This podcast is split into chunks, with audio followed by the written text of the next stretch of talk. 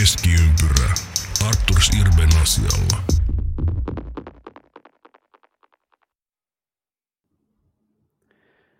Terve! Perjantai on täällä taas se NHL-kausi.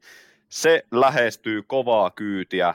Meillä kaartuu ehtoopuolelle NHL-ennakot.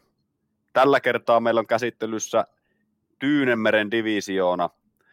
Keskiviikkona tulleessa jaksossa spekuloitiin keskistä divisioonaa ja viime viikko oltiin idän puolella sitten Atlantin ja Metropolitan divisioonan kanssa.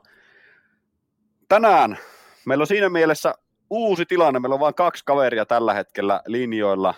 Tämän syksyn keskiympärä debutantti Antti Nikuliin on mun seurana täällä tällä hetkellä. Ja se on pakko mainita, että on, on saatu sitten jonkun, jonkun verran palautetta siitä, että on, on mahtavan tasoinen tulokas meillä, meillä rivissä. Roolia pystyy antaa, kantaa vastuunsa, on luotettava, tekee työtä molempiin suuntiin. Ja e, e, niin ei vähe, vähäisimpänä asiana taustatyöt on kunnossa. Antti teki meille mahtavat tämmöiset tausta, taustaselvitykset tähän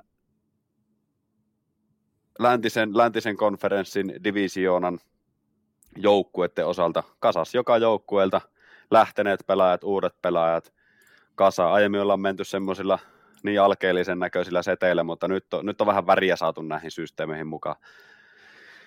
Mikä saa ne jalka Antilla? Mikä meininki? No pakko tarttua tähän, että väriä pystyn näköjään tarjoamaan tuo yhteisissä dokumenteissa, mutta e, ihmisenä on syytetty tietystä värittömyydestä, että pystyisi sitä tuomaan myös ehkä tuossa omassakin elämässä enemmän näkyviin. Mutta siinä, siinä saattaa olla vähän, vähän tota värille tarvetta, mutta muuten jalka hyvä ja noin mielessä värejä näkyy, että ei ole pelkkää mustaa valkoista, vaikka pimenevään vuoden aikaan kohti ollaan menossa. Kyllä. Tosiaan, viime viikolla oli vähän puhetta, että on avattu uusia palautekanavia, uusia viestikanavia tämän, tämän podcastin liittyen. Eli jatkoajan keskustelupalstalta tosiaan löytyy NHL-osio tälle podcastille – Sinne voi jättää palautetta, toiveita sisällöistä, vierastoiveita, mitä tahansa. Kaikki otetaan vastaan, kuunnellaan, se pystytäänkö toteuttamaan niitä. Siitä ei ikinä voi takuuseen mennä, mutta yritetään varmasti. Sama homma pätee sitten Spotifyn kautta, kun kuuntelee, niin siellä on aina laatikko auki, että mitä pidit tästä jaksosta, vastaa sinne, luetaan ne, ne läpi, ne ei julkiseen jakoontuu, ne on semmoista anonyymimpää palautetta, mutta palaute tulee varmasti perille ja palaute tulee luettua. Samoin käykää ottamassa kantaa Spotifyn kautta siihen, että ketkä Atlantin divisioonasta, Metropolitan divisioonasta, itse asiassa ne divarit taitaa olla sulkeutunut, kun tämä jakso tulee ulos, mutta nyt nämä lännen divisioonien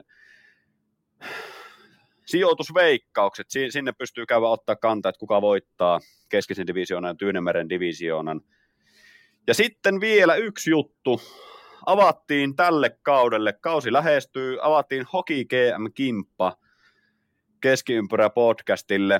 Kimpan nimi on totta kai keskiympyrä, ja salasanan kertoo teille nyt kukas muukaan kuin Jaromir Jaaker.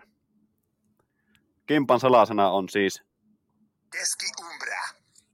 Keskiumpura. Eli Kimpan salasana keskiumpura nimi keskiympyrä. Sillä pääsee liittymään, liittymään Hockey kimppaan Säännöt, semmoset, että ei ole sääntöjä. Vaihtoja on käytettävissä niin paljon kuin kuka, kukainenkin niitä, niitä raskii ottaa. Et jos, on, jos on paalua, niin sit, sit sen kun ostaa täydet vaihdot. vaihdot. Ja se kuka päätteeksi voittajana maalissa, niin kunnia ja mainetta jaossa – jääkiekkopiireissä, jatkoaikapiireissä. No mitä, mitä näihin ennakoihin tulee? Tosiaan viimeinen ennakko nyt lähtee tästä tulille. Ja meillä käsittelyssä Tyynemeren divisioona. Minkälainen Antti sun mielestä tänä vuonna on Tyynemeren divisioona? Minkälaista fiilistä se herättää sussa? Joo, tämä Tyynemeren divisioona, niin tämä on nyt vähän tämmöinen vähän semmoista niin kuin kahden kerroksen, ainakin kahden kerroksen väkeä, ehkä jopa kolmen kerroksen tietysti. No mä kans on samaa mieltä, että ehkä jopa kolmen kerroksen Joo. väkeä. Joo, että täällä on niinku, tietenkin nämä selvät kärkisuosikit, jotka erottuu mun mielestä kirkkaasti. Sitten, Kyllä. No tässä nyt yksi joukkue, ei vielä sanota mikä joukkue, se tulee tässä myöhemmin ilmi, ehkä vähän tasapainoilla siinä välissä, mutta sitten on tämä joukkueet, jotka on siinä uudistumisvaiheessa, jotka tavoittelee nousua takaisin sinne kärkipäähän, ja sitten on tämä valitettava pohjasakka, jo- joka sitten odottelee sitä nousua vielä aika hyvän tovin, mutta he, he pyrkiikin sitten tekemään tätä varausten kautta, ja se tiedostetaan kyllä siellä. Kyllä. Tyynemeren divisioona on täynnä kysymysmerkkejä, jopa näiden suosikkienkin osalta. Se on oikeastaan se, mihin on totuttu täällä, kun puhutaan Edmontoneista YMS. Aina kestoaihe on se, että kestääkö puolustus, niin poispäin. Niihin vastaukset löydetään, kun tästä lähdetään kahlaamaan. Ensimmäinen joukkue löytyy, no, divisioonan nimi on Tyynemeren divisioona, Tyynemeren divisioonan rantaka, Tyynemeren valtameren siis rantakaupunki, Vancouver Canucks. Anna tulla Antti, sulla on tästä jotain otettavaa. Joo, kyllä, lähdetään kanuksista liikkeelle. Heillä Patrick Alvinhan tuli tässä taanoin GMX ja on siis tietysti toinen, järjestyksessään toinen eurooppalainen GM, mainittakoon se vielä, jos joku on sen missannut, niin hän on alkanut sitten uudistamaan tätä Kanuksin porukkaa oman näköisekseen ja mieleisekseen. Ö, Viime kaudella tapahtui valmentajamuutos.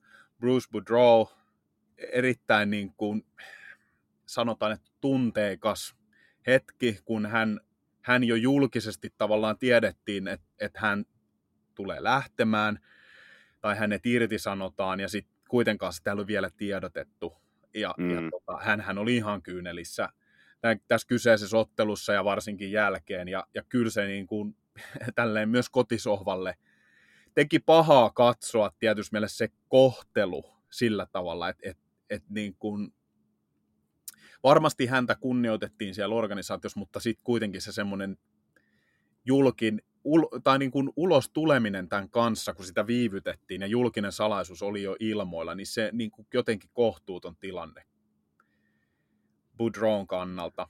Mutta tosiaan niin uudeksi valmentajaksi tuli sitten Rick Tuckett, eli valmensi kausia sitten tuolla Arizonan suunnalla, ja on, on, on legenda. anteeksi, Arizona legenda, Rick Toket. Kyllä, kyllä. Ja myös tietysti jonkunasteinen Flyers-legenda, jos se nyt Totta. väärin muista. Uh, niin hänellä alkaa nyt sitten ensimmäinen täysi kausi, ja uutta on myös kapteeni. Quinn Hughes saa kapteenin C-kirjamme rintaansa tässä joukkueessa. Muutoksiahan tässä on nyt jo tehty, kun Alvin on tullut sisään, mutta joitakin muutoksia on tietysti myös kesällä taas nähty. Lähtiöitä, ei mitään ehkä nyt kovin merkittäviä, ehkä semmoisina niminä suurempia, eli Oliver Ekman Larsson tietysti, hän vaihtoi Floridaan ja lähtee sinne tavoittelemaan Stanley Cupia. Ähm, sitten tietysti esimerkiksi Travis Dermott vaihtoi Arizonaan, muita lähtiöitä Kyle Burrows, Brady Keeper, Colin Delia, Justin Dowling ja Spencer Martin. Ei mitään ihan hirveitä, hirveitä ulos, tai niin kuin uloskäynti ollut tuosta ovesta, että aika maltillinen määrä, kun verrataan johonkin toisiin joukkueisiin, niin näitä muutoksia ulos. Sisään sitten taas tullut um, tämmöisiä, sanotaan, roolipelaajia hyvin vahvasti. Et Ian Cole muun muassa, Tampa Bayssa Stanley Cupin voittanut puolustaja, laadukas, varma, varma luutia alakertaan. Ähm, viime kevään Stanley Cup-mestari Golden Knightsista, Teddy Blugers, liittynyt Canucksiin tälle kaudelle, ja sitten Carson Susi, joka Minnesotassa aloitti tota NHL-uraansa, ähm, ja sitten tuli varaus, laajennusvaraustilaisuudessa tota, Krakenin valitsemaksi, eli pelasi siellä, niin siirtyy nyt sitten vielä vähän pohjoisemmaksi Kanadan puolelle Seattleista. Ja sitten myös he otti, ähm, tietysti heillä tuli tämä kauppa, eli Casey Smith, joka liikkui jo Pittsburghista aiemmin poispäin Montrealiin, niin hänet hankittiin tänne vaihdossa Tanner Pearsoniin. Ja vielä keskikaistalle saatiin jonkunlaista vahvistusta äh, Pius Suderin muodossa, että hän tuli sitten Detroitista. Ähm, täällä joukkueessa, niin, niin tämähän on vähän käymistilassa, tämä mm. porukka. Et just tämä, että GM vaihtui hiljat, kuitenkin vielä aika hiljattain, valmentaja vaihtunut, äh, päättyviä sopimuksia esimerkiksi tähän vuoteen lähdettäisiin kahdeksan vapaille markkinoille pää, päätymässä olevaa pelaajaa, neljä rajoitetuksi vapaaksi agentiksi, nämä 12 sopimusta pitää sisällä nimiä Elias Pettersson, heidän todella tärkeä keskushyökkääjä. Ähm, vähän oli haasteita, tulokaskausihan oli todella hyvä, ja niin kuin tuli, tuli kyllä luukuista tähän sarjaan, mutta nyt on vähän ollut ehkä sitä, että ei ole pystynyt ihan sitä samaa potentiaalia esittämään, mutta tiedetään, että on todella kyvykäs pelaaja ja tärkeä tälle organisaatiolle. Puolustuksessa sitten taas Tyler Myers, jo kokeneempi, todella iso kokoinen pelaaja ja luotettava, että mikä hänen kohtalo, vieläkö hän näkee jatkoa tässä organisaatiossa, vai onko aika uudistaa. Ja sitten tietysti myös Philip Frone, joka tänne on muutama, nyt en muista milloin siirtyi tarkalleen, mutta kuitenkin tuli, tuli Detroitista, niin hänkin ihan hyvä pelaaja puolustukseen, niin, niin tietysti tämä sopimustilanne on ainakin semmoinen, joka aiheuttaa kysymyksiä tämän joukkueen tilasta. Et niin kuin mä sanoin, että on käymistilassa, mutta että mihin suuntaan ollaan meno. Et, et tässä on varmasti osalle tietysti se klassinen viimeinen näytön paikka, saako he jatkaa tässä organisaatiossa, kuuluuko he heidän tulevaisuuden suunnitelmiin, vai onko tämä sitten semmoinen tietynlainen vedenjakaja kausi myös, että, että tehdäänkö tämän kauden pohjalta isompia johtopäätöksiä, että aletaanko muokkaamaan ronskimmalla kädellä tätä joukkuetta, koska nythän tämä sopimustilanne sitten myös sen mahdollistaa. Voidaan luopua useammasta pelaajasta varausvuoroihin siirtotakarajalla, jos he tietysti kelpaa kaupaksi, ja, ja tehdä isoja muutoksia sitten ää, vuoden päähän. Et heillä on niin kuin mun mielestä tämä joukkue, kun katsoo näitä nimiä, niin hyvä, kilpailukykyinen porukka ehdottomasti Vancouverilla kasassa ja mahdollisuuksia menestyä, ainakin taistella pudotuspelipaikasta on. Pauletko eri mieltä, Emil? No en ole eri mieltä, enkä ole samaa mieltä, kun tähän, tähän joukkueeseen on niin älyttömän vaikea tarttua kiinni. Niin kuin sanoin, niin ei tästä, ei mitään, niin kuin, ei voi olettaa mitään. Eli sen takia voidaan olettaa mitä tahansa, eli voi nähdä ihan mitä tahansa tältä joukkueelta. Kun katsoo nimilistaa, esimerkiksi puolustuksen osalta, että siellä on Quinn Hughes, Tyler Myers, Carson Susi, Philip Ronek, Ian Cole, niin top vitonen. Tuohan on niin nimien puolesta laadukas. Kyllä laadukas viisikko. Ja sitten hyökkääjät, Anthony Bovillier, Elias Pettersson, Andrei Kusmenko, tämän, tämän nimistä kaveria, JT Miller, Brock Beser, Nils Höglander, Conor Garland. Tämähän on niin laatu pelaajia täynnä, mutta jotenkin mulla on semmoinen olo, että Canucks ei, ei, ei joukkueena voi hyvin tällä hetkellä. Mulla on semmoinen tunne, esim. JT Millerin oireilut, mitä on nähty, nähty viime aikoina, viime kausina. Mun mielestä ne kertoo jostakin. Tuolla ei välttämättä ehkä, mä en tiedä, tämä on mun täysin oletus, perstuntuma, että siellä ei välttämättä joukkuehenki ole ollut viime vuosina mikään paras mahdollinen. Tiedetään Brock Beserin vaikeudet yksityiselämän puolella, siellä on ollut läheisten poismenoja, JNE, ei ole välttämättä ollut se kaikista paras oma itsensä aina. Brock Beserkään myös en tiedä, miten nämä, nämä muutokset pelaa Antoni Bovillier, joka tuli jo viime keväänä, Teddy Bluger, joka tuli nyt, Pius Suter, niin poispäin. Tämä on erittäin vaikea sanoa. Maalivahtiosasto täällä on semmoinen hyvä plus. Thatcher Demko on hyvä maalivahti parhaimmillaan. Casey DeSmith on hyvä maalivahti parhaimmillaan. Demko näistä varmasti lähtökohtaisesti ykkönen. Se ei varmasti ole niin edes debatti. Mutta en tiedä, tosi vaikea tarttua. Tämä on, niin, tää on tämmöinen väliinputoja joukkue tällä hetkellä. Voi mennä pudotuspeleihinkin, mutta ei, niinkö, ei, ei ole mikään, niinkö, se, se voi myös ihan yhtä hyvin jäädä sieltä, sieltä, sieltä ulos. Joo, e- ehdottomasti kyllä tuosta samaa mieltä, että, että kyllä tässä on niin kuin, niin kuin sanoin, että on tämmöinen kausi, että tämä voi olla myös todellinen pannukakku tältä joukkueelta. Että vaikka heillä on ihan hyvä rakenne tässä joukkueessa, niin, niin voidaan kyllä nähdä myös kunnon rimanalituskin. En tiedä, katsotaanko sitä sitten pahalla tietyssä mielessä, että toki näillä pelaajilla niin sitä ei varmasti tavoitella, mutta onhan siinä sitten se hopeareunus organisaation näkökulmasta, että jos, jos tulee kunnon, kunnon tosiaan rimanalitus kaudesta, niin korkeammat varaussijoitukset kelpaa varmasti tälle organisaatiolle just tuota mahdollista uudistumista ajatellen.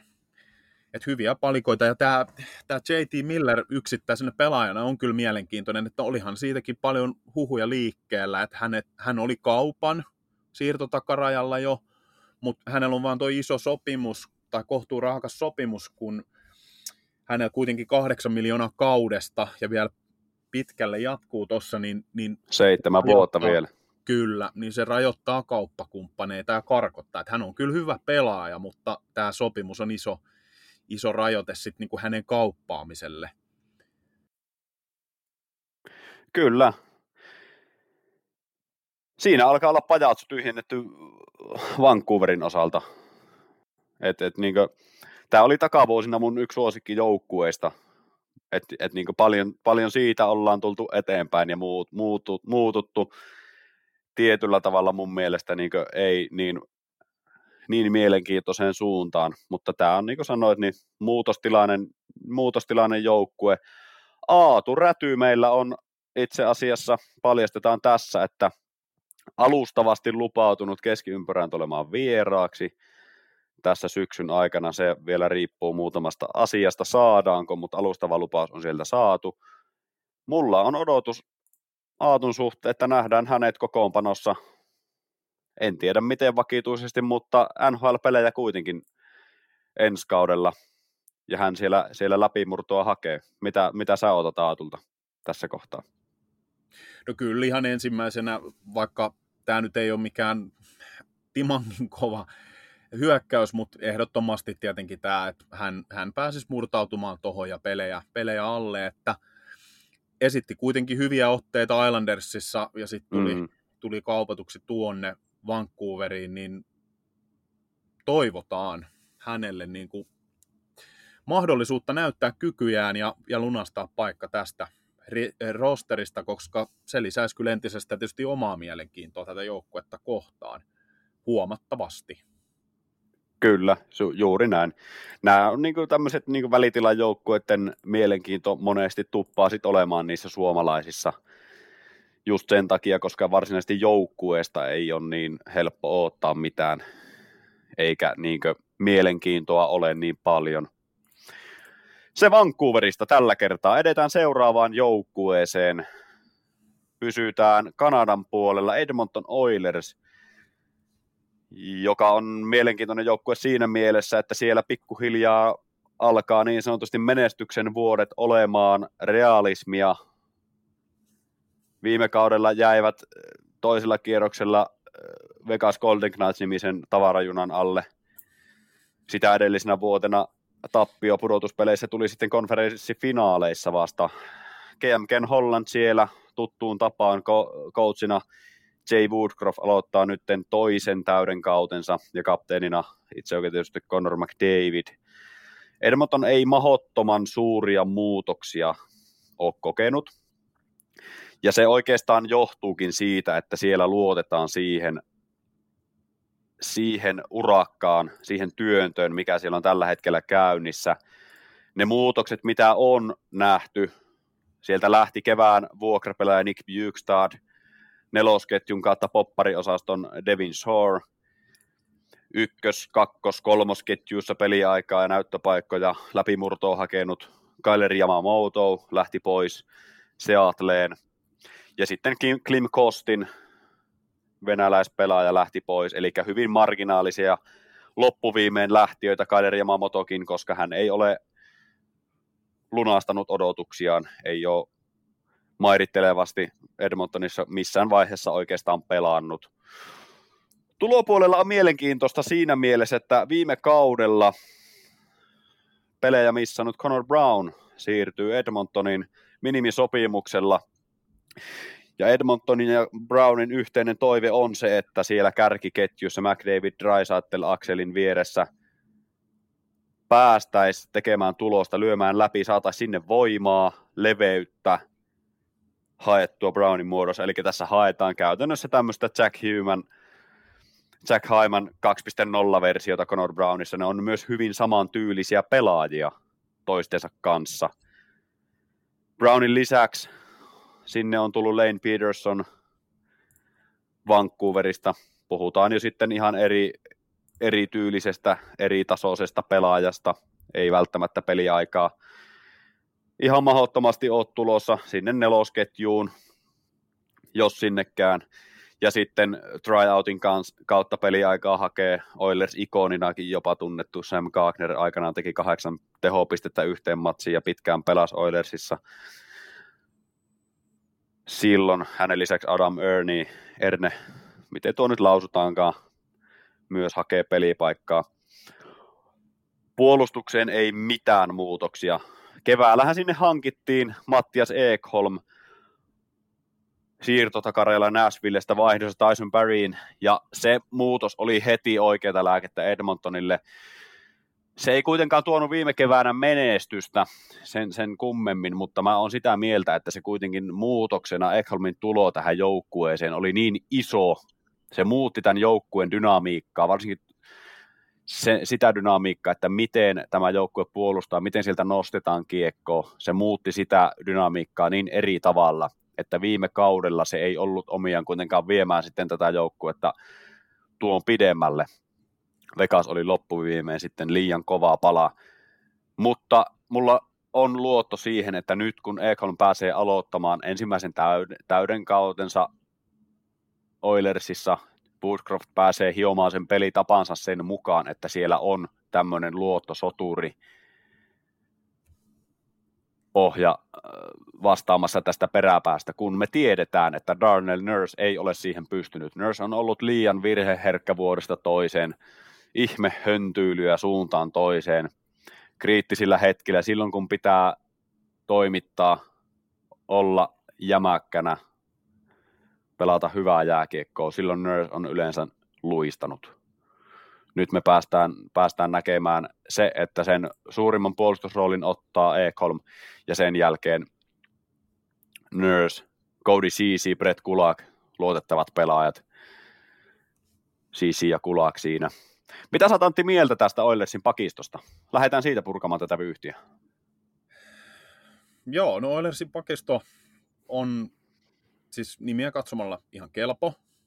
Mm. Ää, heillä nyt ehkä on vähän sama, tai niin kuin jotain, jotain samankaltaisuutta ainakin mun silmissä tässä löytyy tonne toiseen idän puolen suureen suosikkiin kovaan hyökkäykseen, tai kovasta hyökkäyksestä tunnettu joukkueeseen, eli Toronto Maple Leafsiin, että kädet on tietysti mielessä aika sidotut, jolloin nämä muutokset, mitä pystytään tekemään, on pieniä siihen ehkä, niin kuin jos suhteutetaan siihen, että mikä tarve on. Mutta tämä, kuten mainitsit, tämä Ekholmin tulo oli kyllä mielenkiintoinen.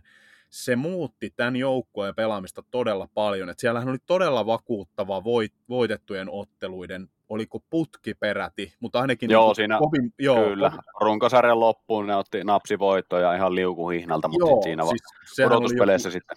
Mm. Kyllä, että se oli joku, ihan joku 15-16 matsia, jos sen väärin muista. Kyllä, ja se muutos oli, niin, se, se tuli niin sormia napsauttamalla, se muuttui Niinpä. heti. Et tota, se niin kuin on iso, tai to, todella iso hyöty tälle joukkueelle nimenomaan, että Ekholm tuli keventämään tota Nursin ykköspuolustajan painetta, koska häneen on kohdistunut sen sopimuksen takia jäätävät odotukset, ja toki hän on tietysti myös ykköskerroksen varauksena ja sillä mm. tavalla niin oman potentiaalisen kautta ansainnut niitä odotuksia, mutta ei ole pystynyt täysin vastaamaan niihin.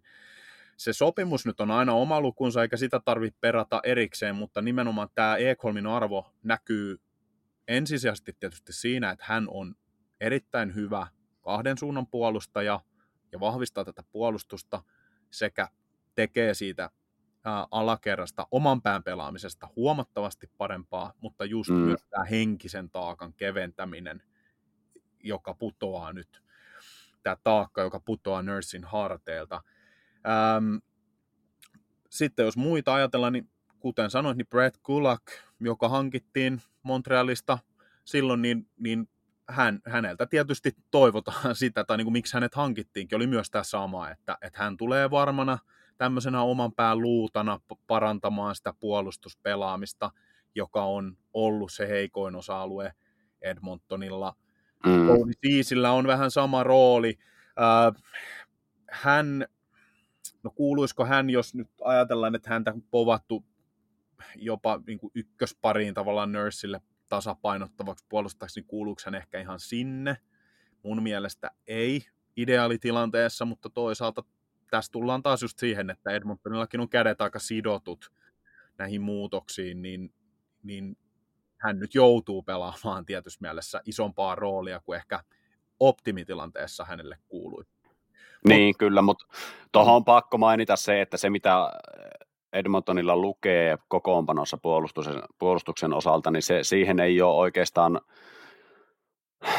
ikinä uskominen. Siellä pelataan tosi paljon 11 hyökkääjää, seitsemän pakkia rotaatiolla, jolloin siellä sitten puolustajat kiertää yllättävänkin paljon ottelusta toiseen. Et siellä, siellä tota niin, niin, sinänsä vaihtelua tulee aika paljon. Jatka siitä, mihin äsken jäit.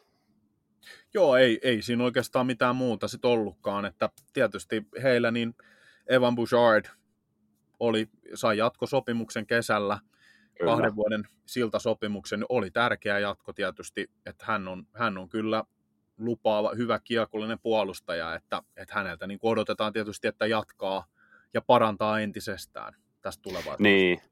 Kyllä hyvä, mä niin tässä, kun katsoo tätä. Niin, kyllä mä kun katsoo tätä sopimusrakennetta tässä, niin tämä, tämä Buzzardin sopimus oli nyt, tämä, tämä niin kuin sinetöi sen, että kaksi seuraavaa kautta silloin on pakko tapahtua. Jos silloin ei tapahdu, niin silloin sitten ollaan kuseessa, koska silloin päättyy myös Leon Raisaittelin sopimus samaan aikaan kuin Evan Busardilla kahden vuoden päästä. Niin sitten sit, sit on niinku erittäin mielenkiintoista nähdä se, se on nyt mennään taas aika pitkälle, pitkälle siinä, siinä spekulaatiossa, mutta se on tosi mielenkiintoista nähdä, että mihin tämä joukkue menee, jos kahteen vuoteen. Itse asiassa vaikka tulisikin menestystä, joka tapauksessa isoja muutoksia on tulossa sen jälkeen, koska äh, Bouchard ei tule pelaamaan sen jälkeen 3,9 miljoonalla. Joo. Se, se on, se on niin kuin selvä. Eikä Draisaittel kahdeksalla ja puolella. Joo, ei, ei mitään nimessä. Se on ihan totta. Että kyllä nämä on Edmontonin tavallaan just, just tälle rungolle, niin, niin nämä on niitä viimeisiä kausia, kun tästä voidaan ulos mitä tässä kaikki, mitä on. Sitten on pakko tehdä isompia liikkeitä, mitä ne on, niin se jää tietysti nähtäväksi, mutta ja kuinka paljon se sitten vaikuttaa joukkueeseen, että et, tämä McDavid Drysaitel duo ainakin, jos se, sitä enää kahden kauden päästä ole pahimmassa tapauksessa, niin se olisi aika sääli myös. Se olisi aika sääli, se olisi Edmontonin faneille aika lailla semmoinen sipulia silmille puukon kääntö haavassa, kun Kretskistä aikanaan jouduttiin luopumaan, niin jos edes jompi kumpi noista, mä nyt heitän tämmöisen, niin että jos edes jompi kumpi noista joutuu lähtemään, niin siellä on niin kaupunki palaa sen jälkeen, sanotaanko näin. Edmontonin maalivahtiosasto on edelleen kysymysmerkki. Jack Campbell hankittiin sinne viime kaudeksi, ei pystynyt niin lunastamaan millään tavalla odotuksiaan. Sen sijaan Stuart Skinner, 24-vuotias Edmontonin laslähtöinen maalivahti, otti sen ykkösveskarin viitan itselleen. Ja yhtä lailla niin kuin oikeastaan Skinnerin kausi kuvasti koko Oilersin viime kautta, että runkosarja hyvää, pudotuspelit kun tuli, niin, niin sen jälkeen kuitenkin oltiin, oltiin liian pieniä, oltiin liian, liian heikkoja. Kun voittamiseen, voittamiseen vaadittavia juttuja tarvittiin. Skinner ei silloin enää pärjännyt ja sitten nähtiin myös kämppeliä maalissa pudotuspeleissä, koska Skinnerillä ei koppi tarttunut, eli se oli, se oli siinä mielessä kiittämätön tilanne. Se on, se on kysymysmerkki. Pakistoon vielä sivutaan sen verran, että tuo pakistohan jakautuu tietyllä tavalla semmoisen kolmeen eri kerrokseen. Siinä on hyökkäävin pakki Evan Bouchard, totta kai, koska hän ottaa kaiken ylivoima-ajan, mutta hänen takanaan ihan mielenkiintoinen nimi on nousemassa ruotsalainen Philip Bruberi. Hän on niin kiekollinen OK-lupaus. Voi tietyllä tavalla, jos esimerkiksi kuvitellaan semmoinen tilanne, että Bouchard ottaa tuosta loukin, on vaikka sivussa pienen pätkän, niin ei, ei pidä yllättyä siitä, jos Philip Ruperi tulee olemaan siinä, siinä ylivoiman quarterbackinä sitten sen jälkeen. No sitten tässä on niin tämä hyökkäävä kerros. Sen jälkeen peräpään johtajana on tietenkin Ekholm. Nurse, on, mä nyt sanoisin, että se on niin rahallisesti kalliimpi, mutta pelillisesti halvempi ja virheherkimpi kopio tuosta Ekholmista. Että periaatteessa ne osaa tehdä samat asiat, mutta Nurse on semmoinen lottokuponkin välillä siellä jäällä. Siisiin kulakkiin ei tarvitse mennä, siitä on tyhjennetty kaikki, mutta tähän puunkantajan osastoon vielä Vincent Deharnay ja Markus Niemeläinen siellä taistelee samasta peliajasta ja sen takia otin tämän maininnan nimenomaan tähän, koska siellä pelataan sillä seitsemällä pakilla todella paljon, niin siihen seiskapakin rooliin Deharnay tai Niemeläinen, jompi kumpi siinä tulee näkymään. Deharnay siinä näkyy viime kesänä tai viime vuonna paljon enemmän kuin Niemeläinen. Sitten tämä hyökkäys kun katsoo tätä rosteria, Kane, McDavid, Brown, Nugent Hopkins, Drysaitel, Hyman, toi on valmis contender-tason top 6. Et se niinku kysymysmerkki, ainut kysymysmerkki, mikä tässä niinku hyökkäyksessä, niin se lepää tuossa bottom kutosessa. Mielenkiintoista on nähdä, mitä Dylan Holloway pystyy tekemään. Jopa voi lyödä läpikin ihan kärkiketjuihin. Sitten siellä on nuori Rafael Lavoie nousemassa, mutta en usko, että vielä, vielä tullaan näkemään ylhäällä. Ryan McLeod on käyttökelpoinen pelaaja, tulee, tulee pelaamaan siinä kolmosketjussa Mattias Janmarkin kanssa. Warren Vogel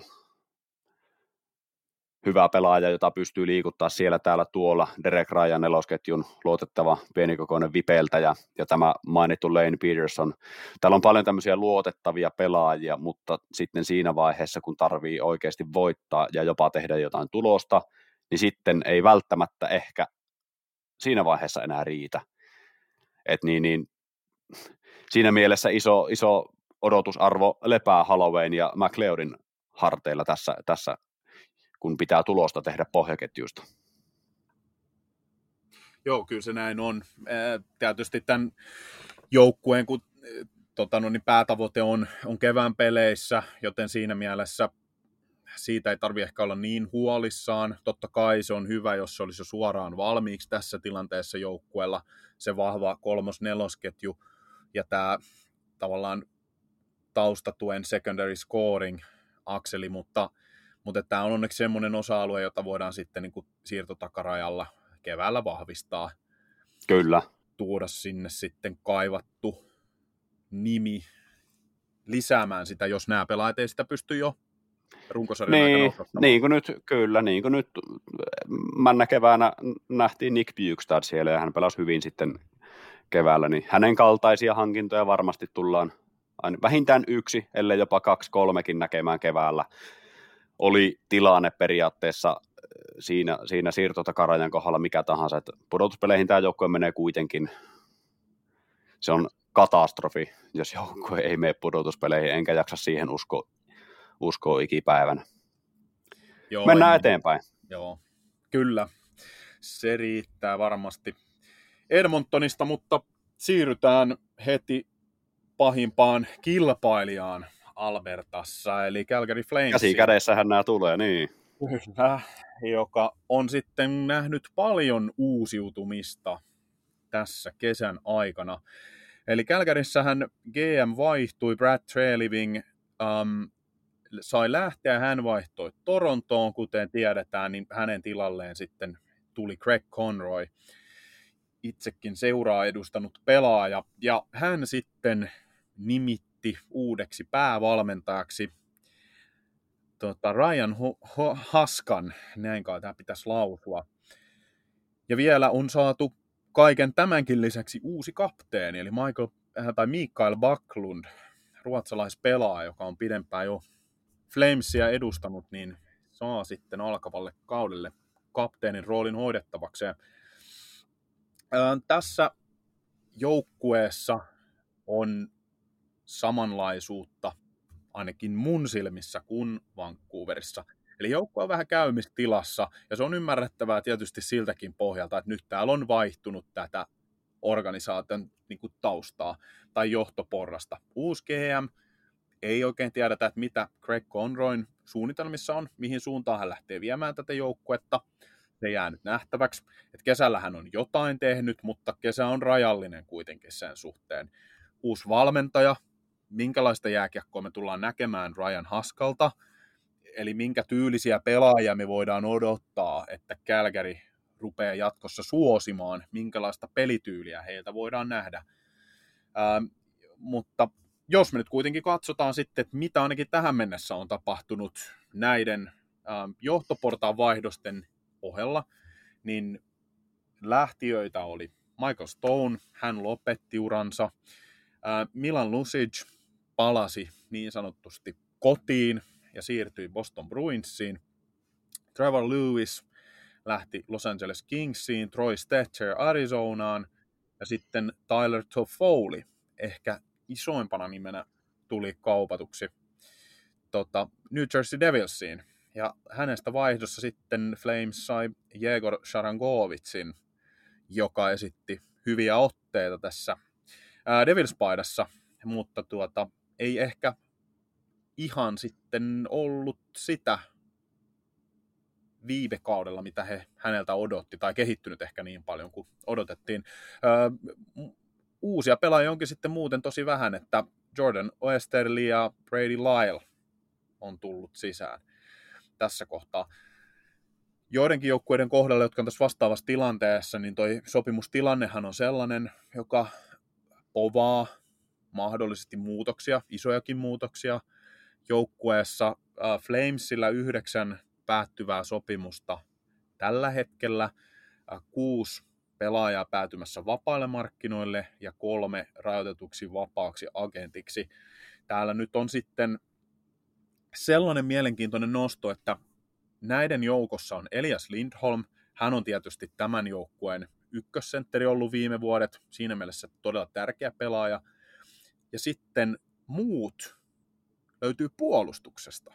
Eli viisi puolustajaa tästä tämänhetkisestä Calgary Flamesin rosterista on päätymässä, tota noin, tai sopimus on päättymässä tämän kauden jälkeen. Aikamoinen muutos tulossa, jos ei jatkoja nähdä kauden aikana tai ennen sen päättymistä. Et, ää, mun mielestä kuitenkin kun joukkuetta katsoo ja tätä Flamesin niin kuin nimilistaa, niin heillä on ihan kilpailukykyinen porukka. Samaan tapaan tosi, tosi niin kuin mulle samantyylisesti kuin kuin Vancouverissa. Et he on nyt sitten vähän tässä käymistilassa just sen suhteen, että mihin, mihin mennään. Että haetaanko tässä nyt Conroin toimesta sellaista nopeaa, pientä riituulia, jolla yritetään vahvistaa ja muuttaa joilla on avainpaikoilla pelaajia ja palata takaisin sinne divisionan kärkisijoille, jossa he oli tuossa Sutterin, Sutterin aikana toissa kaudella ainakin sujui hyvin ja oli tota, erittäin kilpailukykyinen joukkue. Vai tota, tietääkö tämä nyt sit sitä, että nyt katsotaan tämä kausi, vedenjakajakausi ja sitten saatetaan räjäyttää ja tyhjentää tai tyhjentää pajatsoja lähteäkin ihan, ihan puhtaalta pöydältä.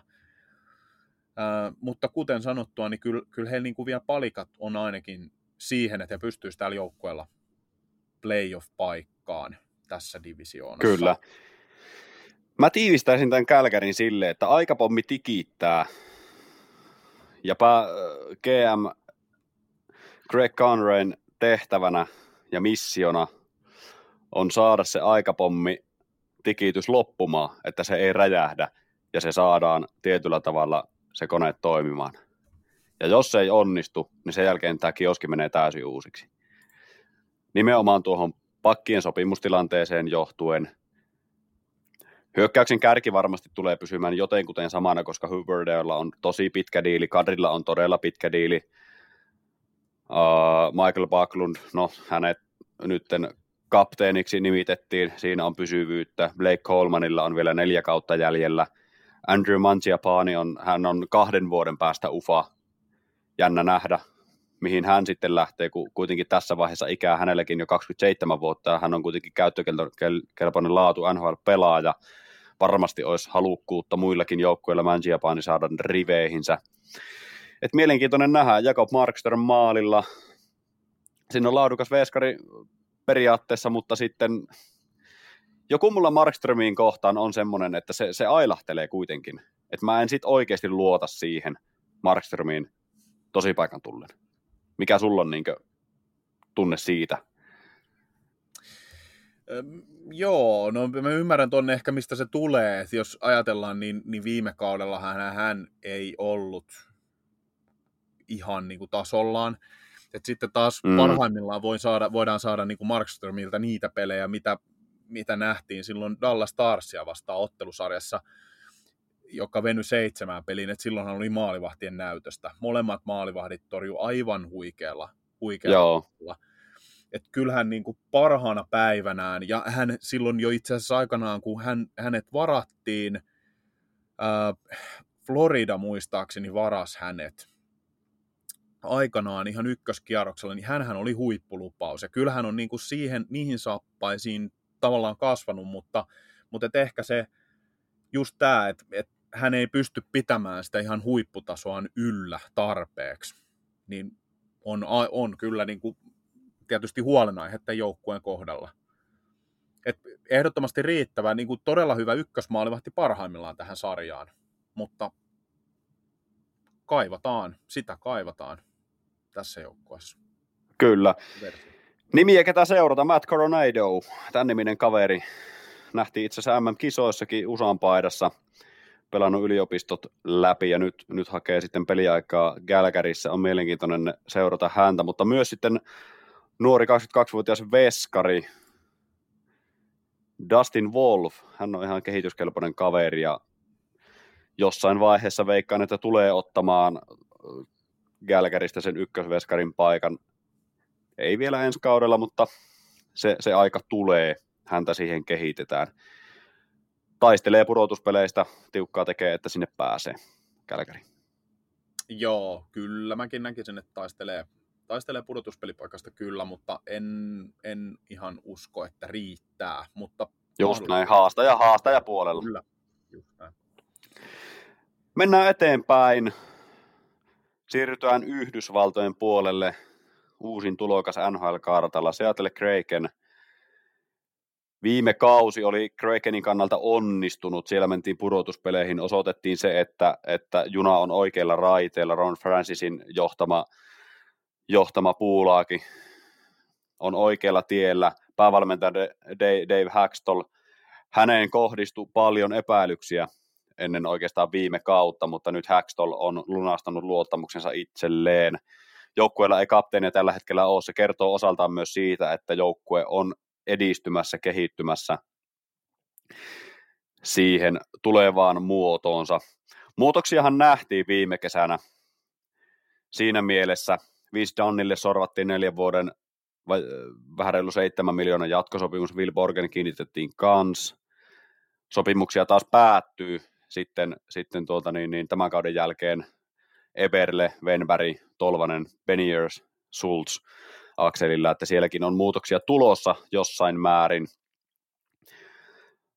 Mutta Kraken on hyvällä tiellä. Se nähtiin, niin kuin sanoin, se nähtiin viime keväänä. Tässä joukkuessa on hyvä tasapainoinen runko. Siellä pystyy jokainen ketju tekemään tulosta. Olisi ketju mikä tahansa, mikä sinne jäälle heitetään – viime keväänä pysty, pysty tulosta tekemään. Mä näen, että se tulee jatkumaan tänä vuonna. Muutoksia tosiaan pelaajapuolella. No Joonas Donsko joutui lopettamaan valitettavasti. No hän, häntä voi sinänsä menetyksenä kauheasti laskea, koska viime kaudella ei pelannut. Mutta lähtijäpuolella hänen lisäksi Morgan Kiki, Carson Susi, Daniel Sprong, Ryan Donato, Alex True, Brogan Rafferty, tämmöisiä sitten vähän pienemmän kaliberin pelaajia. Uusia hankittiin sitten ihan mielenkiintoinen Brian Dumolin Pittsburghista, voisi sanoa jopa Pittsburghin kulttipakki siinä mielessä, että siellä pitkään pelasi ja pari kannuakin nosteli. Hänen lisäkseen Tampassa menestystä niittänyt Pierre-Edouard Pellemar siirtyi sitten, sitten Seattle, eli nyt on Seattle hankkinut ihan selvästi voittamisen kulttuuria sinne, sinne mukaan. Nämä on niin kaksi semmoista merkittävintä hakua. Kehityskelpoinen on myös Kailer Yamamoto, joka Edmontonista siirtyi. Hän on hakenut läpi murtoa pitkään, ja Yamamoto Detroitin kautta, hänet treidattiin Detroittiin ja hänen sitten sen, sen jälkeen tuli siirto, siirto Seattleen. Yamamotohan on kotoisin itse asiassa Seattlen, Seattlen läheltä Spokanesta, joka on sitten siinä mielessä Niitä tarinoita aina on nähty, että, että joku pelaaja pääsee oikeaan ympäristöön, niin kuin tässä nyt on puhuttukin näissä ennakoissa, että, että, että kun pelaaja pääsee oikeaan ympäristöön, niin johan alkaa tapahtua – tämä on hyvinkin mahdollista tässä. Yamamoto oli, oli erittäin iloinen, että pääsi Seatleen ja mielenkiintoista nähdä, mitä, mitä tämän vuoden aikana tullaan näkemään. Se on vuoden sopimus, puolitoista miljoonaa sinne. Hänen lisäksi Edmontonista tuli myös Devin Shore, nelosketjun kautta poppariosaston, niin kuin mainitsinkin, niin jyräpuolen pelaaja, plus sitten puolustaja Conor Carrick siirtyi sinne myös. En mä tiedä, onko nämä muutokset mitään mahottomia, en tiedä muista niin muuten mainita, niin maalevahti Martin Jones siirtyy myös pois, mutta tuota, ei kauheasti silleen ehkä heilauta, siellä Philip Grubauer kuitenkin kantaa pääosan vastusta, Chris Driedger, Joe Daccord on sitten siellä, siellä tukijana. Mitä sä Tanti mieltä, mieltä Seatlesta? Mä, mulla on semmoinen tunne, että Seattle voi tänä vuonna jopa yllättää. Niin, no johan se tietysti yllätti monet itseni mukaan lukea jo viime kaudellakin, että, että sanotaan, että mi, mitä tarkoitat yllätyksellä ehkä tässä kohtaa. Niin siis e-, eihän tämä nyt silleen mikään hot take ole, koska niin se, se, mitä ne tarkoitti, tai niin kuin, miten ne pärjäsi tuossa vi, viime keväänä, mutta se mitä mä tarkoitin tuolla on se, että ne voi olla yllättävän vaikea palaa purtavaksi pudotuspeleissä, joka voi tarkoittaa sitä, että tämä voi olla kompastuskivi joukkue isoille ennakkosuosikkiporukoille. Mä en näe, että Seattle kuitenkaan menee kärkisijoilta pudotuspeleihin. Sieltä mennään, sanoisin kolmannelta, neljänneltä, jopa viidenneltä sijalta sinne villikorttipaikoilta sinne pudotuspeleihin, joka tarkoittaa sitä, että vastaan tulee sitten näitä isoja joukkueita, mutta siellä voi tulla, voi olla, että tullaan näkemään sitten, sitten kovia suorituksia. Mulla on semmoinen tunne, mä luotan siinä mielessä tähän joukkueeseen, että se, tämä on tasapainoinen Janni Koude, Koude Andre Burakovski, Jaden Schwartz, Jordan Eberly, Oliver Björk, Björkstrand, Jared McCann, Alex Wenberg, Brandon Teinev, Eeli Tolvanen. Tämä koko porukka, ketä mä luettelin hyökkäyksestä esimerkiksi, tosi luotettavia pelaajia. Esimerkiksi Tolvanenkin, nyt kun ja lisätään vielä Matt Beniers tuohon. Tolvanen, mitä olin sanomassa hänestä, niin hän, hänet kun kleimattiin waiverseistä tänne, tänne äh, Seatleen, niin häntä pidettiin vähän tietyllä tavalla huono, huonona puolustuspään pelaajana. Mutta Tolvanenhan osoitti sen, että hän plus, että pelaa hyvin omiin päin, mutta osaa tehdä myös tulosta. Se oli toki kaikkien tiedossa, mutta ei se tuloksen teko ollut kovin säännöllistä siellä Näsvillessä, mutta sehän lähti samaan tien lentoon, kun, kun Tolvanen pääsi pääs Seatleen. Eli se, mitä mä peräänkuulutan ja näen tässä hyökkäyksessä, kun tämä monologi nyt jatkuu tässä, niin tämä luotettavuus. Sama on myös puolustuksen osalta. Dunn, Jamie Oleksiak, Adam Larson, Brian Dumolin, Justin Schultz, Will, Will Borgen, Cale Fleury, Jacob Megna. Tämä ei ole semmoinen joukkue, joka tietyllä tavalla, miten mä sanoisin tämän, Dar- Darnell Nurse ei sovi tähän joukkueeseen.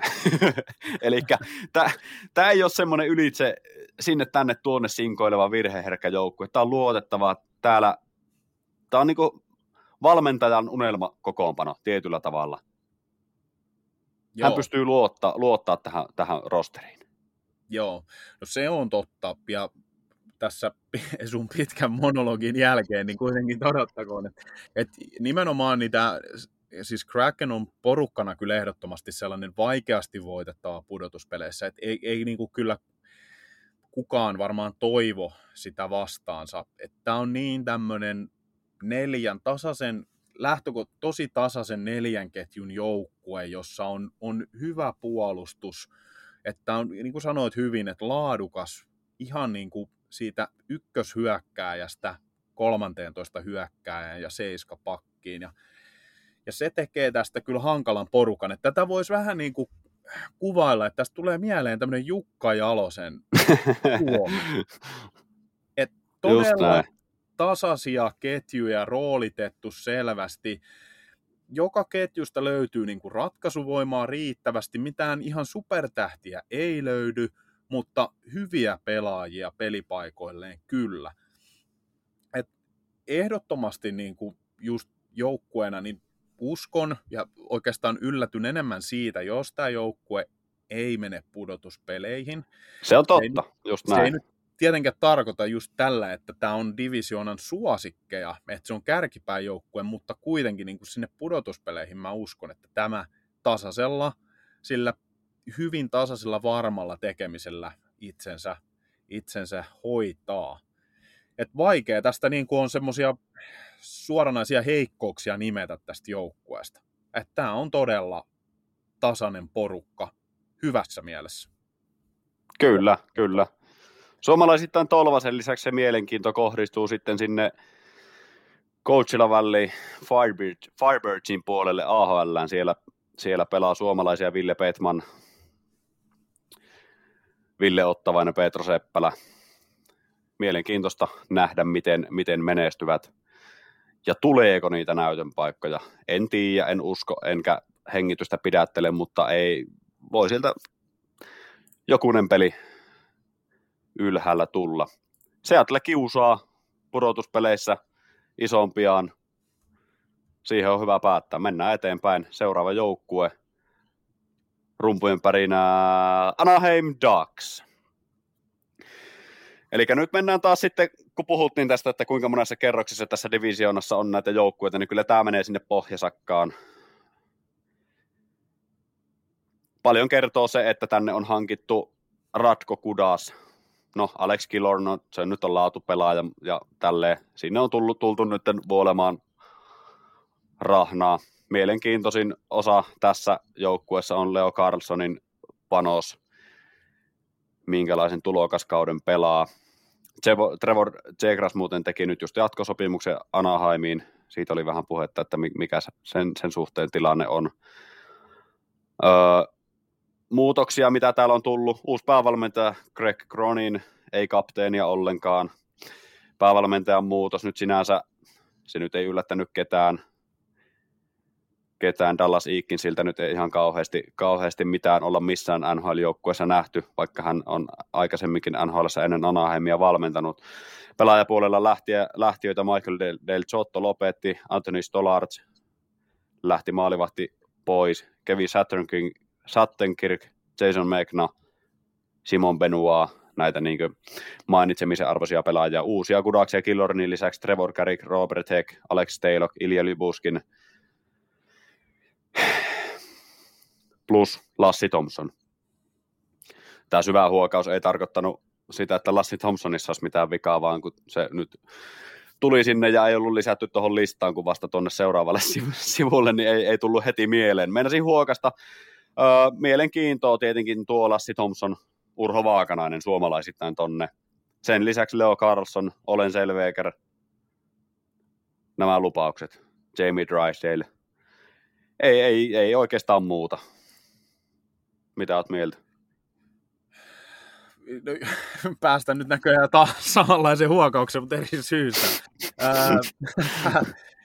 joo, tämä tää joukkue, no tämä on sitä pohjasakkaa, joo, valitettavasti, että tämän joukkueen aika ei ole vielä. Täällä nyt sitten niinku suurin mielenkiinto kohdistuu aina näihin Trevor Seagrassin kikkatemppuihin, joista vanhemman koulukunnan edustajat saattaa paottaa mielensä. Mm. Ja tota, sitten just, just näihin nuoriin pelaajiin sekä suomalaisiin. Et tietenkin Leo Carlson, koko varaustilaisuuden kakkosvaraus. Hän on, hän on kyllä niin kuin todella, todella lupaava pelaaja. Sanottu moneen kertaan tietysti monessa paikassa, mutta että tämä viime kesän varaustilaisuus kuitenkin sisäsi niin kuin kolmen kärjessä monien mielestä toisen vuoden ykkösvarausta. Kyllä, Eli- kyllä, se on ihan totta.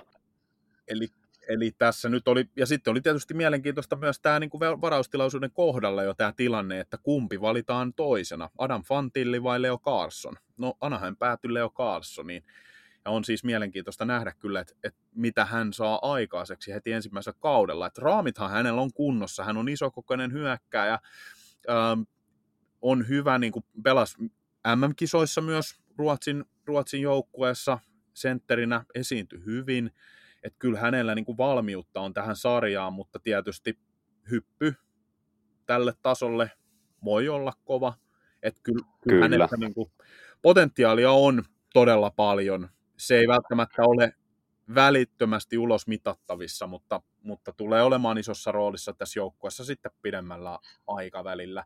Ja just tässä kun mainitsit, niin toinen näistä lupauksista, niin vielä on epäselvää ehkä, että mikä peliaika tulee olemaan ja minkälaista roolia voi olla luvassa, mutta Olen Zellweger, hän kahdet, ainakin kahdet U20, eli alle 20-vuotiaiden MM-kisat pelasi todella vahvasti siellä Bedardin takana, ää, erittäin hyvä kiekollinen puolustaja, että olisi kyllä, niin kuin jos hän saa peliaikaa, niin myös, myös kiinnostaa kyllä täällä päässä nähdä, että mihin hän pystyy NHLssä.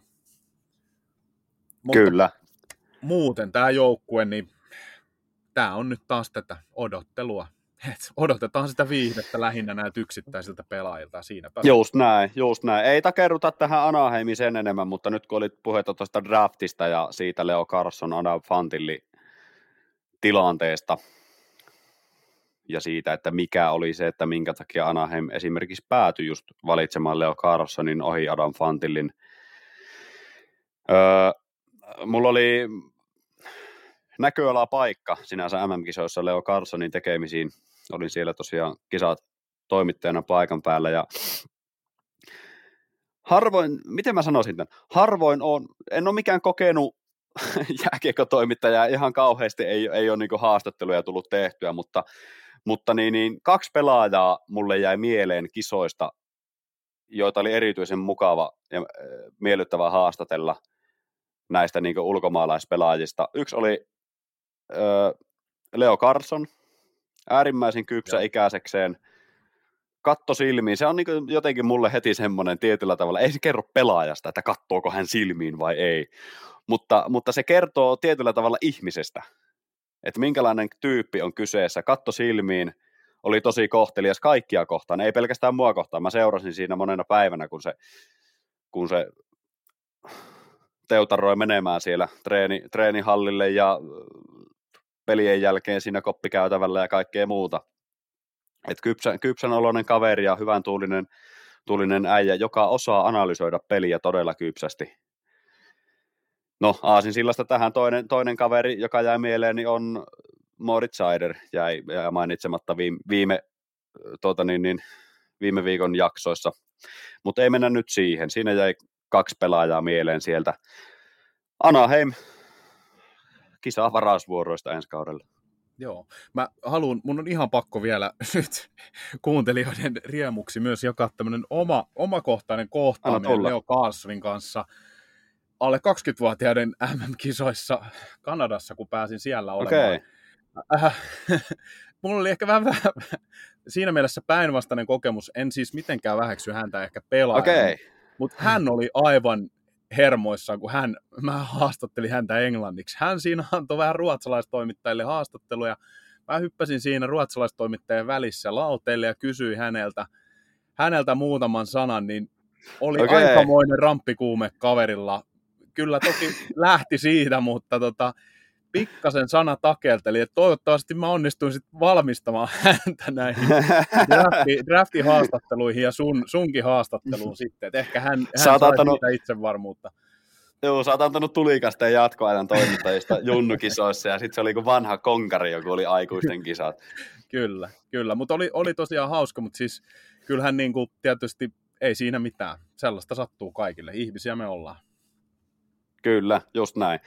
Mennään eteenpäin. Seuraava joukkue. tässä divisioonassa on tuore Stanley Cup-voittaja. Kyllä Vegas vaan. Golden Knights. Anna tulla. Joo, no Vegas tietysti tavarajunan lailla, kuten sanoit, jyräsi kaikkien ylitse ja mestaruuteen tällä todella vahvalla niin kuin kollektiivilla, joka heillä oli. Et, et paljonhan sitä kauden mittaan korostettiinkin, että he on harjoitellut tätä X määrän pelejä, yli 80 peliä tietenkin, kun lasketaan mukaan niin kuin harjoitusottelut alle ja samalla porukalla ja ei pysäyttänyt edes maalivahtien loukkaantumiset ja vaihtumiset, mikä monessa joukkueessa todellakin näkyisi lopputuloksessa.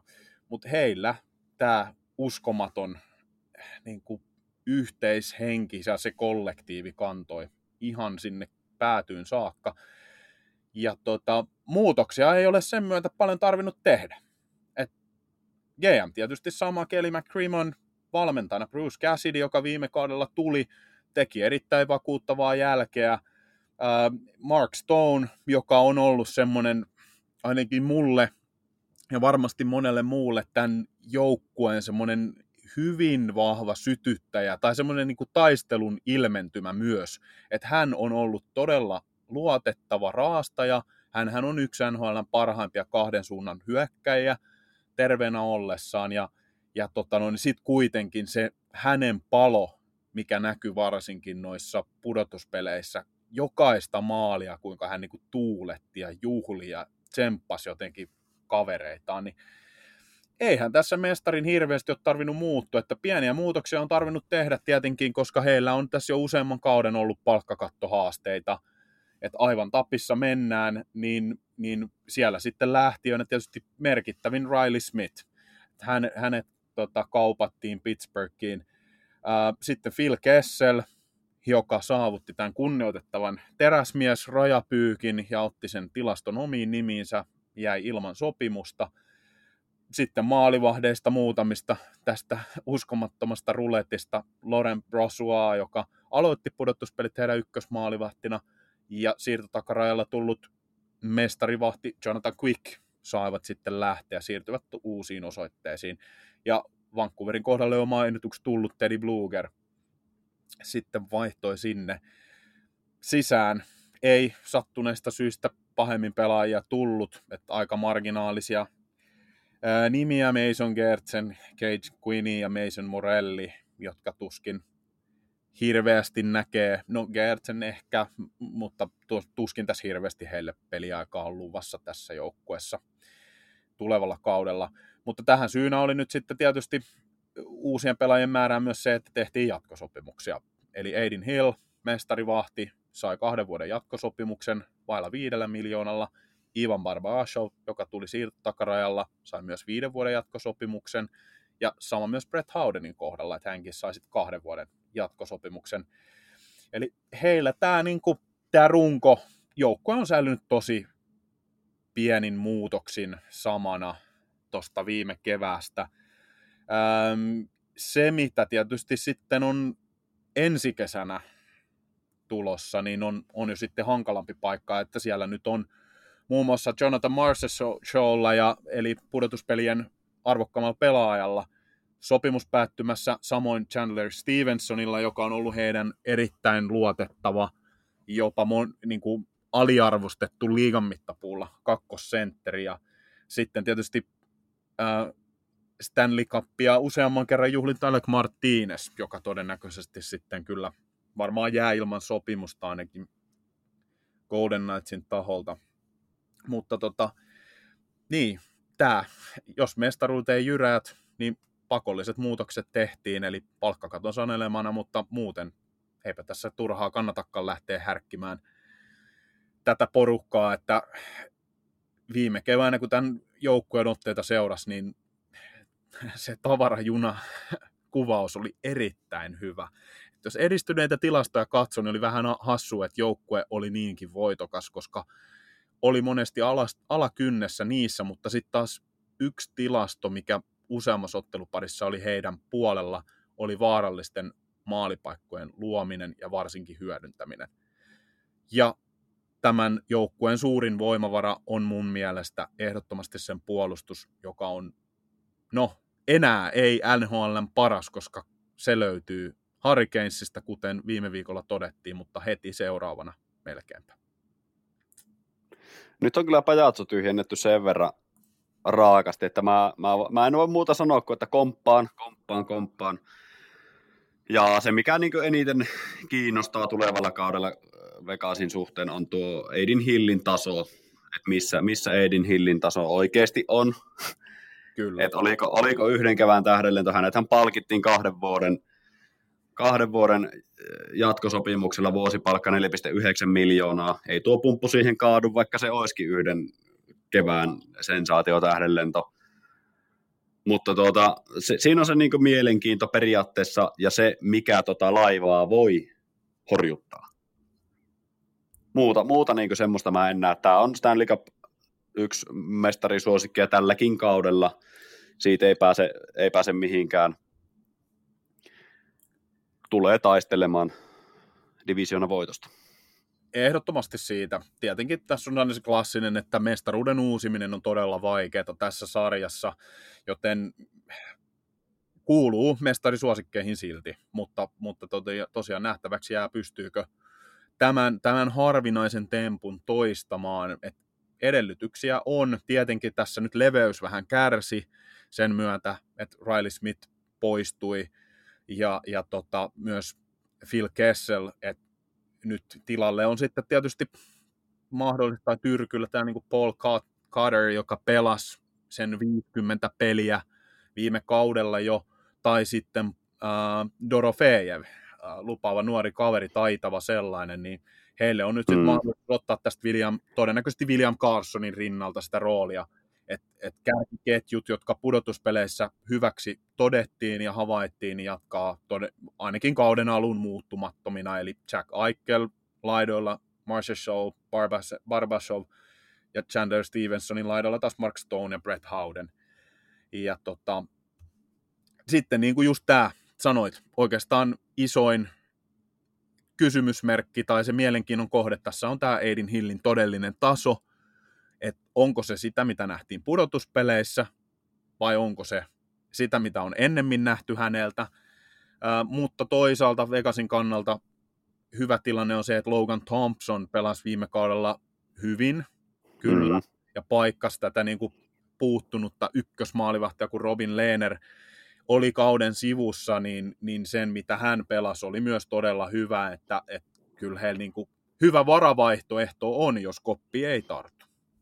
On joo, ja sitten kun mainitsit noista hyökkäyksestä pelipaikkaa hakevista pelaajista, niin lisään siihen listaan vielä Maxim Comtuan, joka hakee tryoutin kautta tuolta, tuolta pelipaikkaa.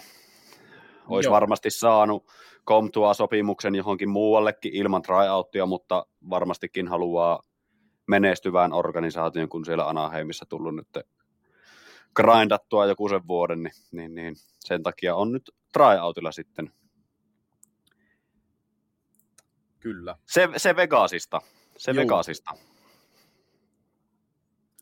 Jatka, Et, jatka eteenpäin. Joo, Seuraava kyllä joukko. vain. Jatketaan eteenpäin ja siirrytään ison muutoksen kokeneeseen San Jose Sharksiin. Eli heillä nyt on, tota, tietenkin varastivat niin sanotusti otsikot yhdellä kesän merkittävimmillä kaup- merkittävimmistä kaupoista, kun Erik Karlsson – viime kauden ylivoimainen Norris-voittaja ja huiman pistesaldon kerännyt ruotsalaistaituri. Taituri kaupattiin Pittsburghiin ja vaihdossa tuli sitten Mikael Granlund, suomalaisittain tietysti. Yksi yhteen. Ky- kyllä, kyllä.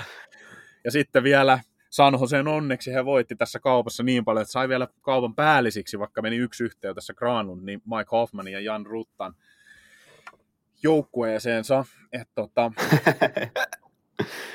et kyllä kannatti niin sanotusti painaa liipasinta tässä kohtaa. Öö, että heillä nyt enemmän oikeastaan on sitten ollut noita lähtiöitä, semmoisia niin muita merkittäviä ei niinkään, että tietysti suomalaisittain ikävää, Markus Nutivaara joutui lopettamaan uransa, hän on nyt sitten poistunut äh, Sarksin vahvuudesta, ähm, James Reimer, tietysti maalivahtiosastolta siirtyi Detroittiin, mutta muuten ei täällä tietenkin niin vaikea. Erik Kaasson, jos sulla on se jo, hän, hän, hänen tasoinen pelaaja joukkuessa, niin se on niin kuin lähes puoli joukkuetta poistuu mm, yhdessä kyllä. Et, tulleita pelaajia tosiaan, niin tietenkin Granlund, Hoffman, Rutta heidän lisäksi, niin Anthony Duclair Floridasta tuli sitten treidillä ja, ja tuota, oman sopimuksensa pur, Detroitin kanssa purkanut Philip Sadina, joka tulee sitten täältä tavoittelemaan uutta nostetta omalle NHL-uralleen ja isompaa roolia. Että tämä joukkue jatkaa samassa samojen käskijöiden alaisuudessa, eli Mike Greer jatkaa työtään gm ja David Quinn sitten päävalmentajana Logan Coutourin kipparoidessa tätä joukkuetta. Ää, tässähän nyt on tietysti vielä mainittava toki, että Sharksillahan tuli myös iso muutos jo viime vuoden siirto, tai viime kevään siirtotakarajalla, kun Timo Mayer kaupattiin New Jerseyin, että, että täältä on myös siinä mielessä yksi iso pelaaja lähtenyt pois jo ennen kesää. Mutta joukkue uutta nousua hakemassa. Eipä tässä oikeastaan niin kuin sen, sen enempää kannata tähän välttämättä sanojaan edes käyttää. Että heillä on tuolla joitakin hyviä pelaajia. Logan Couture mainittu tässä. Thomas Hertel, joka päätyy tekemään jatkosopimuksenkin, vaikka organisaation suunta esimerkiksi on tämä. tämä ja tota, mutta siinäpä se mielenkiinnolla odotan, että saako Mikael Granlund nyt pelinsä taas Suomiin, kun Pittsburghissa ei oikein lähtenyt. Niin, se on mielenkiintoinen nähdä nyt ainakin se rooli, rooli on periaatteessa kohdallaan, mutta se, että onko sitten ne muut aseenkantajat siinä kohdallaan ihan yhtä lailla. Mutta sitten niin, niin sanoit, että ei kannata sanoa ja käyttää Sharksin. Mä oon samaa mieltä, mutta sen verran käytän, että Sharks on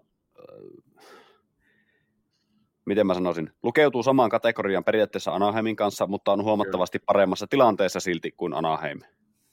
Kyllä. Eli tällä hetkellä laadukkaampi joukkue. Öö, siellä on vielä liikuteltavia palasia esimerkiksi näiden nykyisten tähtipelaajien Hertelin Kouturen kanssa.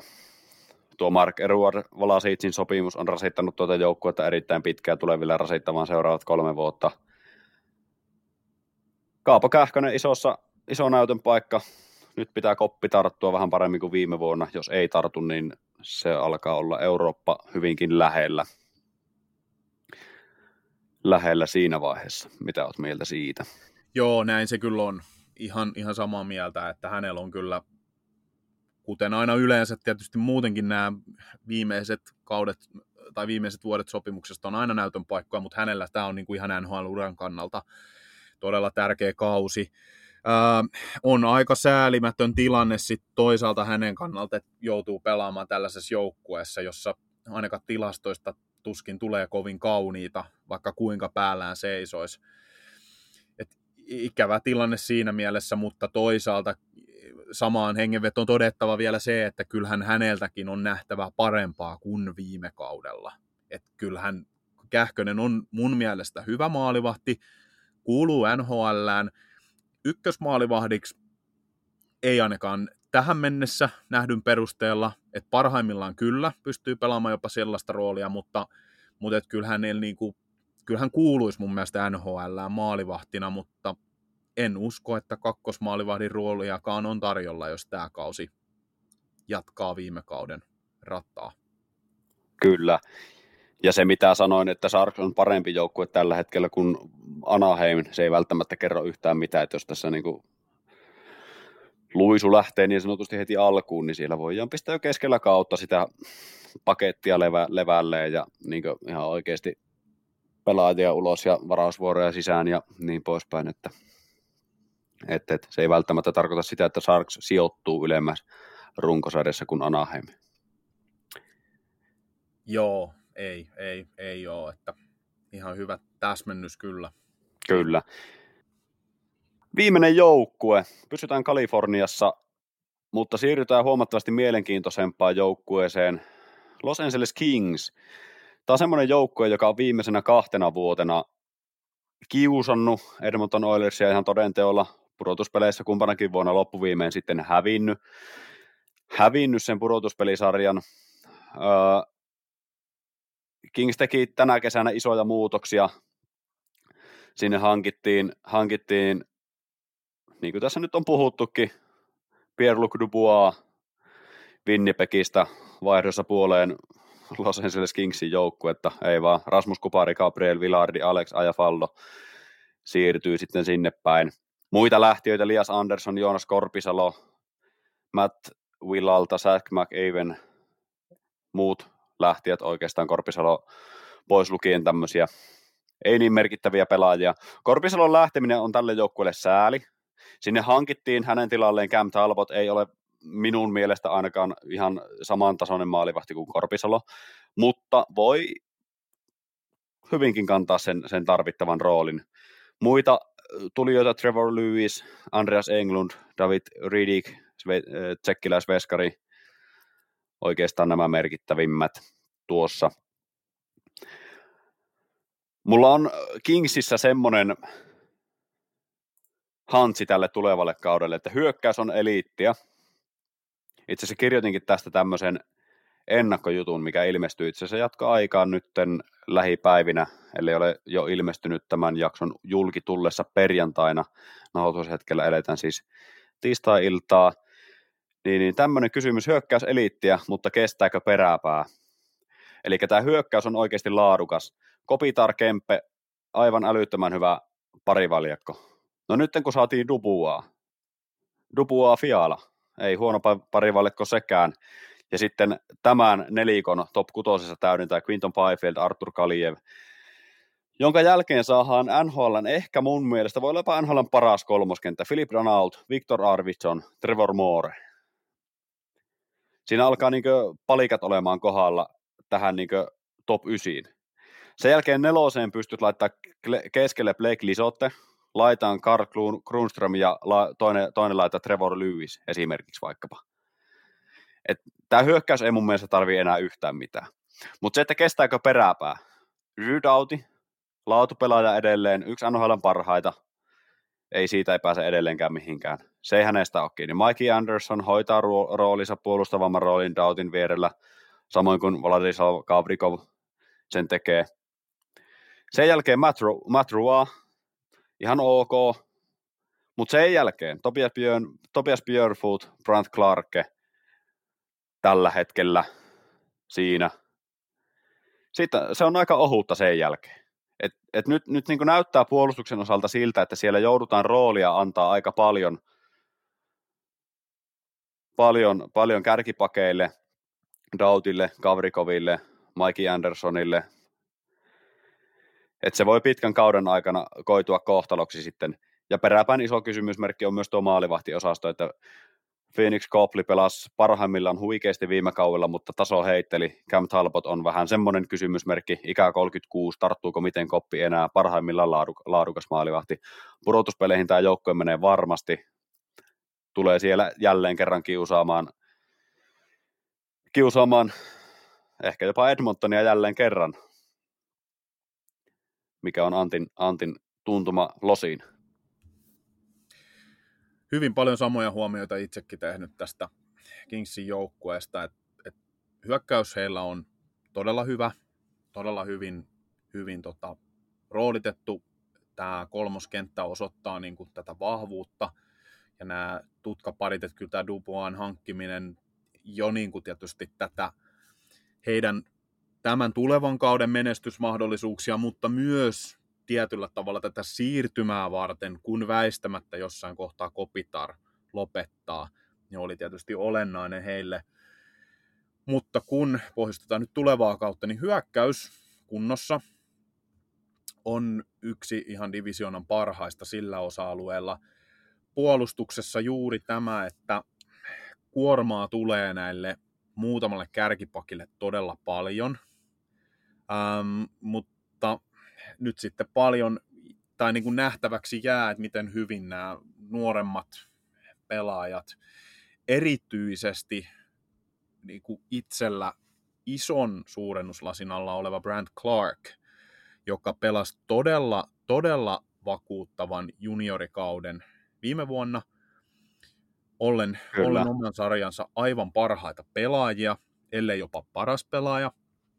Ja tuota, häneen kyllä niin kuin kohdistuu isoja odotuksia koko organisaation taholta, että hän varmaan ainakin ideaalitilanteessa niin häntä tuodaan sisään hyvin maltilla, että todennäköisesti ne kolmosparin minuutit, mutta voiko tässä käydä se, että hän joutuukin jopa liian suuriin saappaisiin? Tietysti se voi olla tarkoittaa hyvääkin, että hän, hän lunastaa ja näyttää niin valmiilta pelaajalta jo, että hän ottaakin tästä isompaa roolia.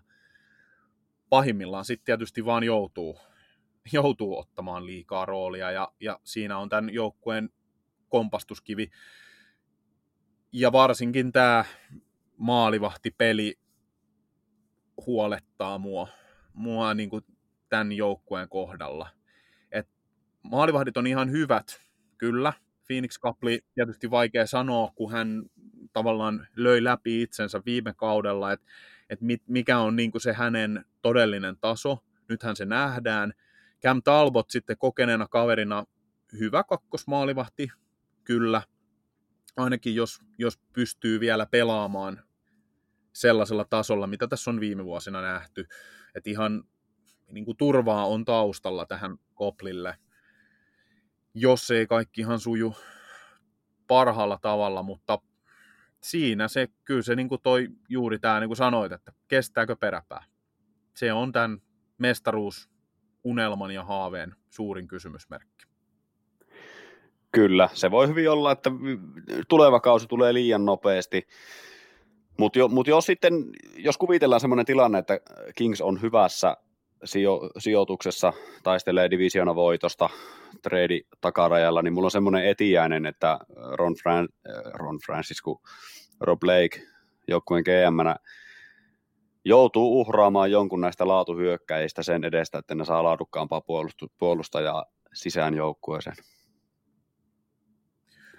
On mahdollista toki, hyvin paljon mahdollista, että Kyllä, kun jos, jos niin lähtee miettimään, tuo niin tulee ihan vaan haisulina sitä kautta, että jos lähtee miettimään tämä nykyinen pakisto, seitsemän pelin sarja Edmontonin hyökkäystä vastaan esimerkiksi, niin kyllä muuten puntti painaa sitten.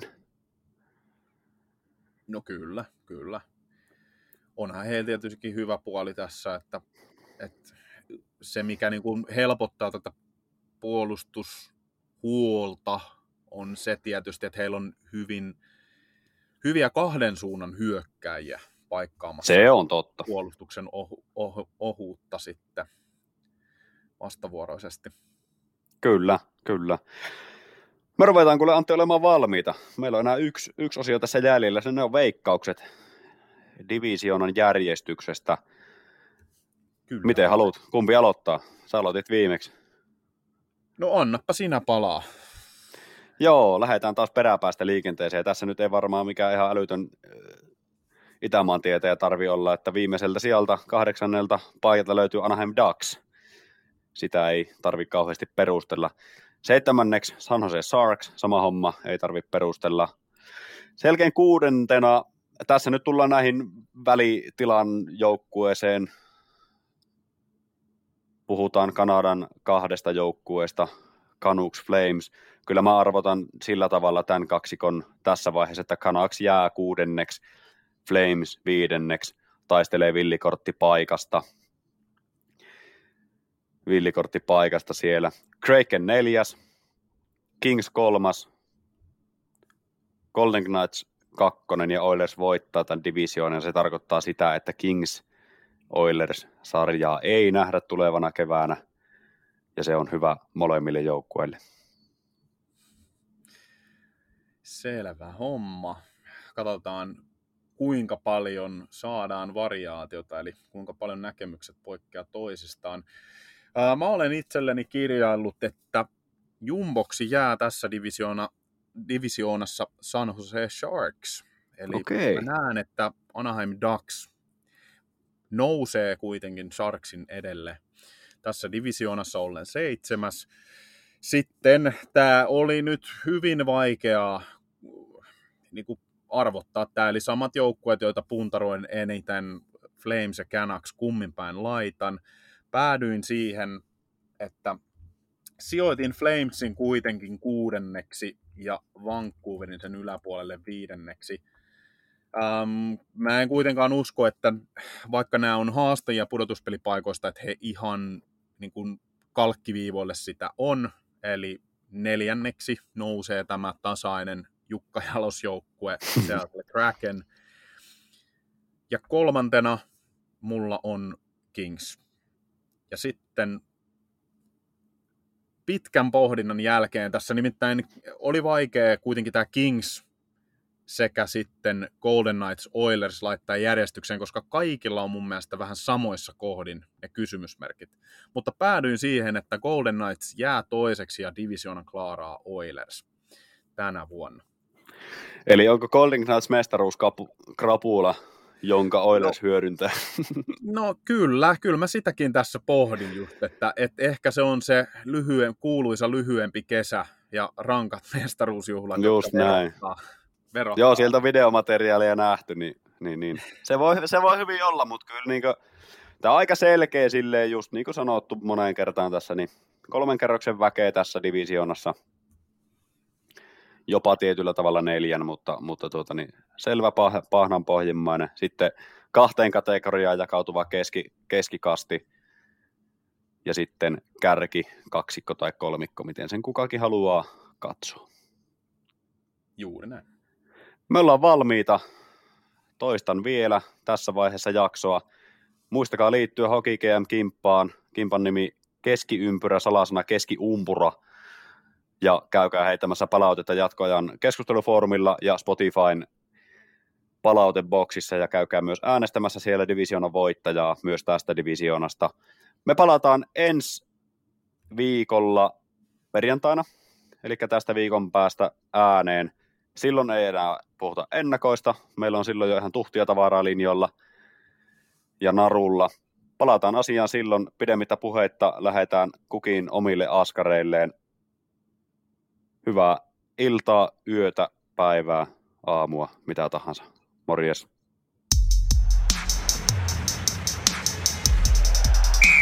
Keskiympyrä. Älkää missään nimessä kuunnelko tätä roskaa.